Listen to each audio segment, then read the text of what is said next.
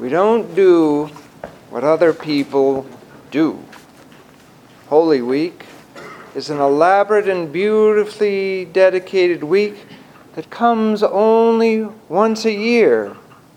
It is a highly developed and intricately nuanced series of events that lead us to this moment at the edge of the resurrection of our Lord Jesus Christ from the tomb. This is the feast of feasts. He is the Lord of lords. This is the moment that makes all other moments in our lives meaningful, hopeful, purposeful. We do not think about what we do per se, it is who we are. We stand long hours, we pray, we read the Gospels, we fast, we confess, we give alms, we are anointed with holy oil, we bless palms, we process with the crucified Christ. We take him down from the cross, we lay him in an elaborately decorated tomb. We chant, we chant, we chant all week long we chant beautiful and haunting hymns, and we process, we show the world Christ in his tomb. We do things that other people do not do. These customs may seem strange to someone unfamiliar with our tradition, but it is our way of showing our devotion and love for Christ, our way of entering into his passion, death, and glorious resurrection. But it doesn't stop there. It is not a show we perform, it is a way we live. Every aspect of our life is shaped and informed by the resurrection of our Lord.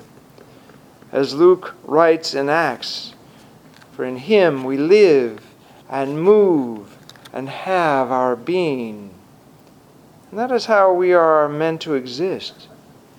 St. Paul says it succinctly in Galatians I have been crucified with Christ, and I am no I no longer live, but Christ lives in me. The life I now live in the body I live by faith in the Son of God, who loved me and gave himself for me. Our very existence, then, is rooted in faith in Christ.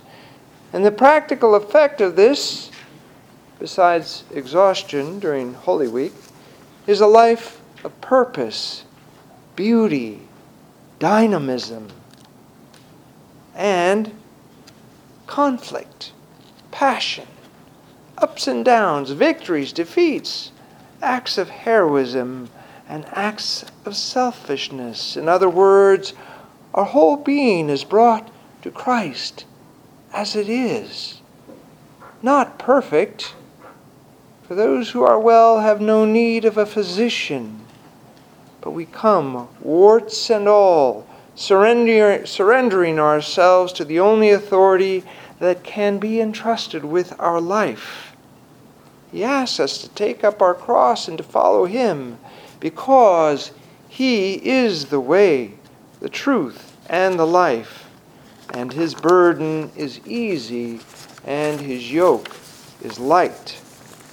It is how we are meant to live, and to live any other way is less than the fullness of our being. That may seem a bold claim to some, but it is born in experience and expressed by Christ this way in the Gospel of Mark.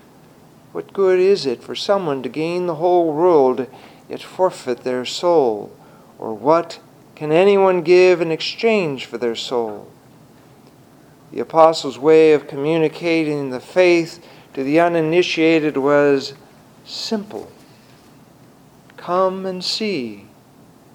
They realized they couldn't force anyone into the kingdom of heaven, they had to live it. They had to show the way by their example.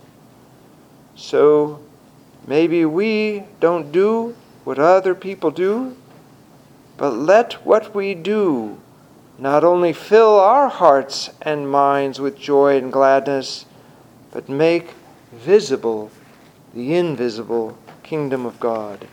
In the name of the Father, and of the Son, and of the Holy Spirit.